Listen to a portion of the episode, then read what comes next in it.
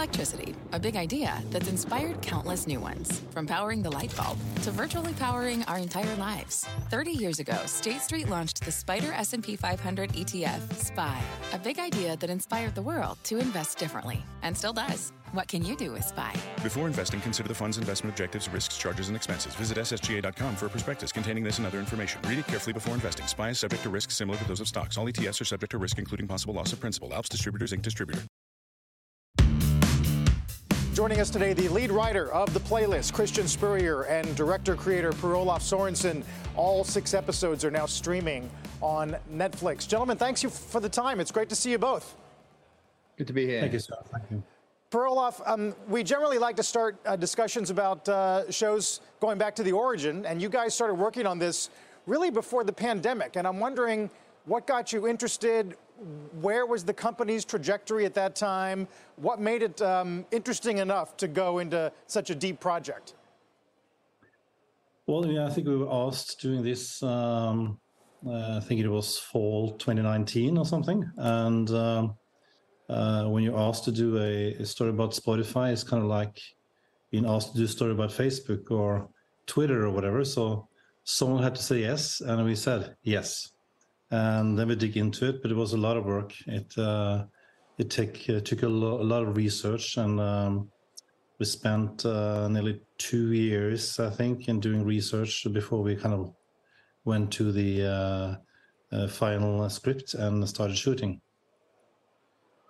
And, and, Christian, and for you as well, at what point did you uh, get involved in the effort? And was um, was the sense that this was going to be a truly disruptive, not just company, but technology? Was that already, you think, embedded into the psyche regarding Spotify at the time? Yes, I think so. I mean, I got involved because uh, I've worked with Per-Olav before. We've collaborated on a couple of projects and it went well. And when Per-Olav mentioned this to me, I was really excited and keen to get involved. I mean, from both our points of view, like a lot of people, we are music obsessives and use the platform, use the app all the time. But we both realized very quickly that Spotify had become embedded in people's daily lives. It had become, for a lot of people, their go to uh, way of enjoying music. But had anyone ever told the story of how music suddenly stopped being this physical thing that you hold and go to a shop and buy and just become something that appears magically on your phone? We realized no one had really dug into that. And, um, and so we were sort of fascinated to go back have a look at that story, find out what really happened. And then, as you suggest, the pandemic happened, the profile of of of, of um, websites, apps like Spotify rose, uh, and and the debates around Spotify also seemed to intensify. So it was very timely and and a fascinating time to be doing this.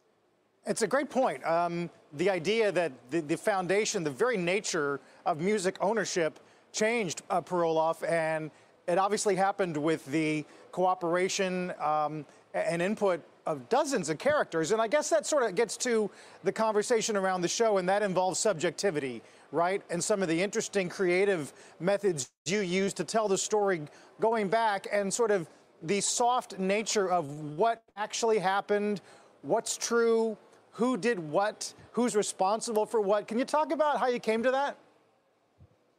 Yeah, you know, every time you do, you know, uh, stories based on real people, we have this, you know, this conversation. Uh, how close should it be to reality? Uh, what is the truth actually? Um, and when Chris and I did the research, we uh, we found also that the, the, you know the people involved in these series, who's of course all still alive, they had uh, different narratives.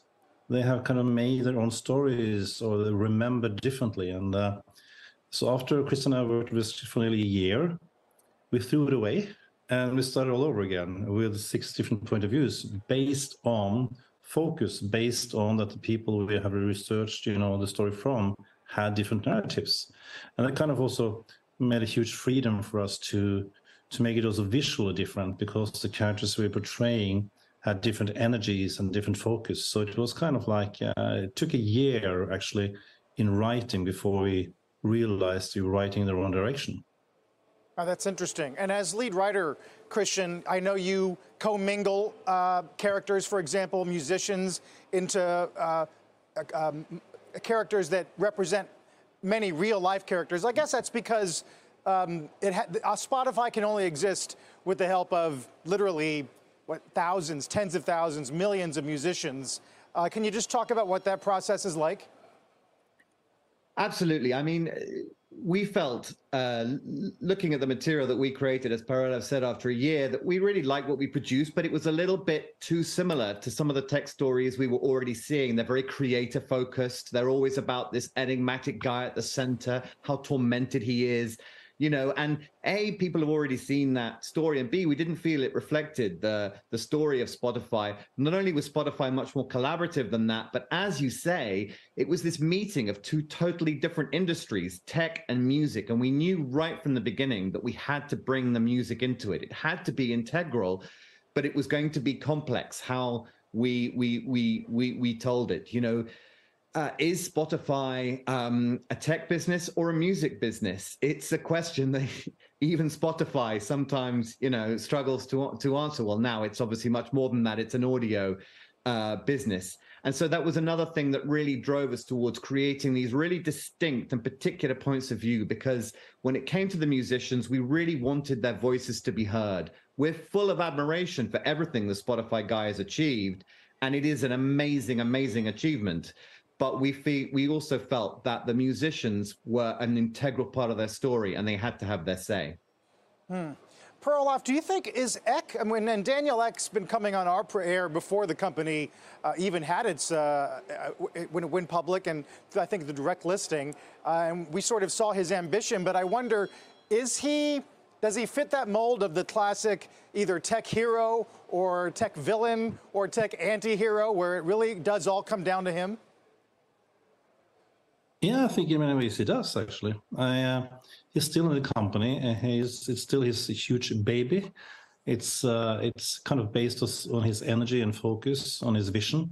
So yeah, I really do think that he is uh, he he is that guy. Uh, I also have to admit that we probably portray him a little harder in the series than he is alive uh, for real.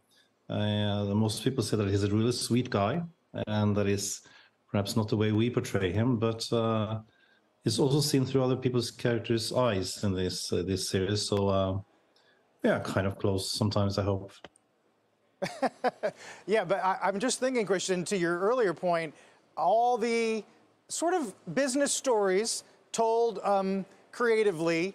Uh, uh, Uber, for example, and Travis Kalanick. Mm. Obviously, Steve Jobs. Um, you can go on. Zuckerberg's had his treatment, uh, and so I, I, guess the challenge was to find a different way to do uh, what others have done in the telling of other corporate sagas, which, by the way, is another interesting question. What is it about creating a business and disrupting a technology that just is naturally narrative?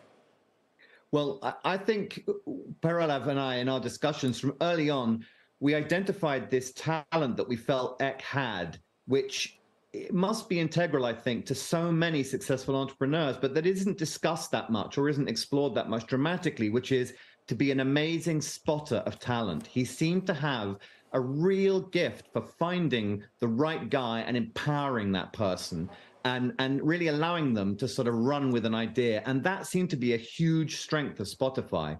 And so we were we were very interested in that. And we're both part of what is a very collaborative medium you know film tv it's it's never the work of just one single individual. It's always that synthesis between one person's vision and a lot of other talents. And so i think it came naturally to us to kind of approach uh, the story of spotify that way as well. So for us what's well what's to answer your question what's what's narrative about it? I guess it's the tension between where an entrepreneur, a visionary thinks he's going to end up and where he actually does end up. If there's a theme that undercuts the whole show for me, it's that change is never quite what you expect. For each of the characters, for uh, for Ek, for the music industry, for the artists, Spotify brings massive change, but it's not what they expect. And when people have to face what they don't expect, there's always a great story. That is that's fascinating. And, and Per-Olav, I guess you could extend it to uh, a, a, leader, a truly uh, disruptive uh, visionary, is constantly being told you can't do that. and you have they have to find it somewhere within themselves to ignore it or look past it or overcome it, and that's natural. That's natural. At least it's episodic conflict, right? Does that make sense? Yes, uh, totally.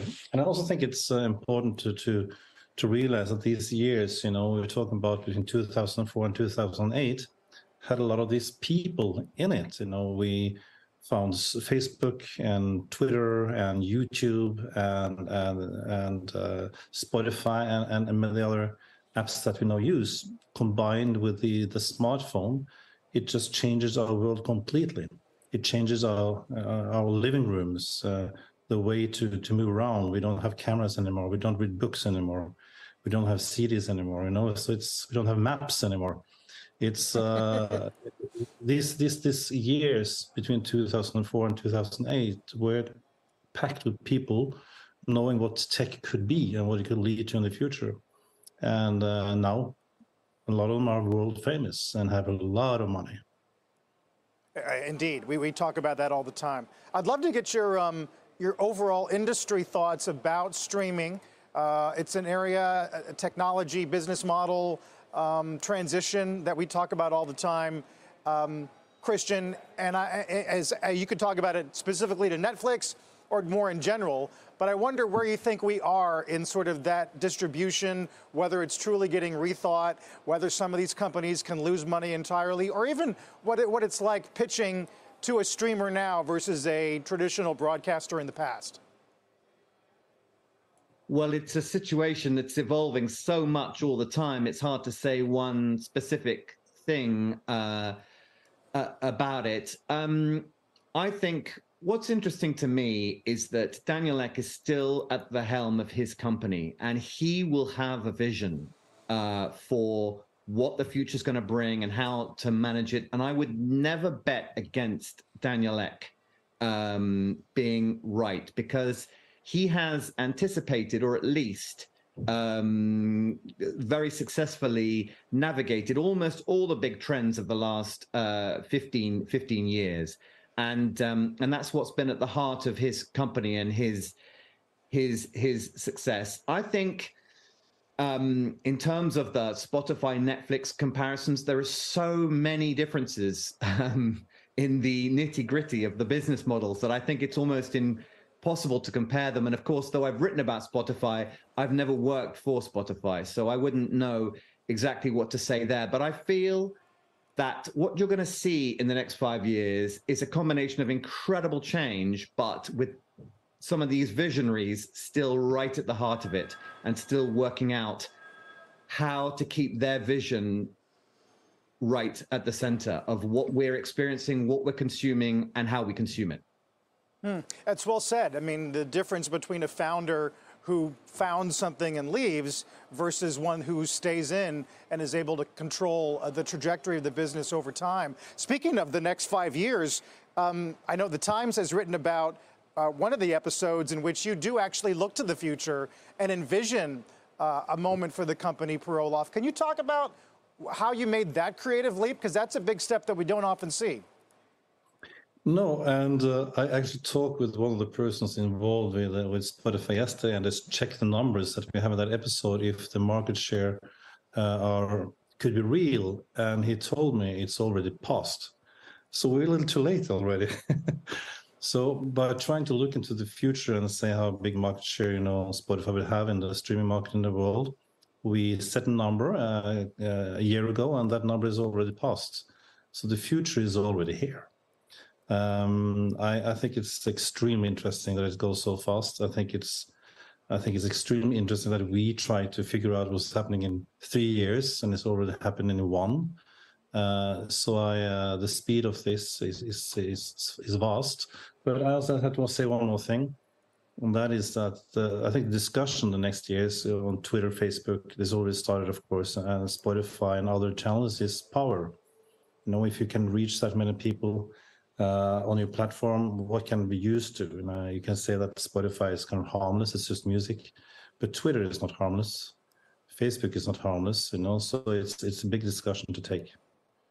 Uh, that's a, that's actually a great point. I'm thinking to a time not long ago where Spotify found itself in the middle of a political conversation regarding certainly its podcast business and Joe Rogan and misinformation or at least election information, political information. Is that something you get to in this particular arc, or is it one you could you might get to in the future? It's season two. So there, so Christian, there's some writing material for you there. Absolutely, there's always great, there's always fantastic uh, material, and um, I think Per-Olav and I both uh, had brief periods of time or longer periods of time in Per-Olav's case where we worked as journalists, and and I think that side of what we do, the fact that you could be a little bit journalistic, a little bit speculative, a little bit investigative, is really fascinating to us. I always wanted to think where is this business going to be in four or five years' time? And in terms of that final episode, we felt the very first stirrings of that conversation was happening. And so it was, you know, important and interesting for us to think what would happen if this if this really, you know, is the future, if this is where Daniel Ek finds himself in five years, five years' time, answering some very tough questions, you know, um, in a legislative environment. And I'll be fascinated to see if that's what happens. Finally, um, uh, in terms of uh, Netflix, you know, we talk about them, Per-Olav, as being masters at creating content that is universal in terms of uh, consumption, easily consumable all around the globe, and helps them um, manage their costs because they can amortize it by country uh, over and over and over again. And Spotify, to me, feels like a truly international story. I wonder whether or not you think this hits biggest in the United States or in Europe or somewhere else? I think it'll be uh, pretty even, probably. Probably, I think it's um, this uh, the playlist. Our series is, uh, you know, uh, it kind of hits to a specific audience. I think, and I think that is uh, globally probably the same people. I think it will have have viewers in in US and in, in Europe and in Asia and everywhere actually and um, I will get new numbers now next week, so no more then. But uh, this has a good start, so we'll see. Yeah. Well, our congrats on, on season one, certainly, and we look forward to a lot more. Um, we hope you'll come back and talk uh, more certainly about the company and about streaming and, uh, and television and streaming in general. But it's great to have you guys. Thanks so much. Thank you very Thank much. You. Uh, that's a lead writer of the playlist, Christian Spurrier, and director creator Per-Olav Sørensen. As we said earlier, all six episodes of the playlist are now streaming on Netflix. From pit lane to podium, the Las Vegas Grand Prix is providing fans a race day experience at the speed they deserve. With the help of T Mobile for Business, our 5G advanced network solutions are powering race day operations with event wide connectivity. From streamlined gate entry to an immersive app, giving fans blazing fast access to the sport they love. This is accelerating innovation. This is the Las Vegas Grand Prix with T Mobile for Business. Take your business further at T-Mobile.com/now.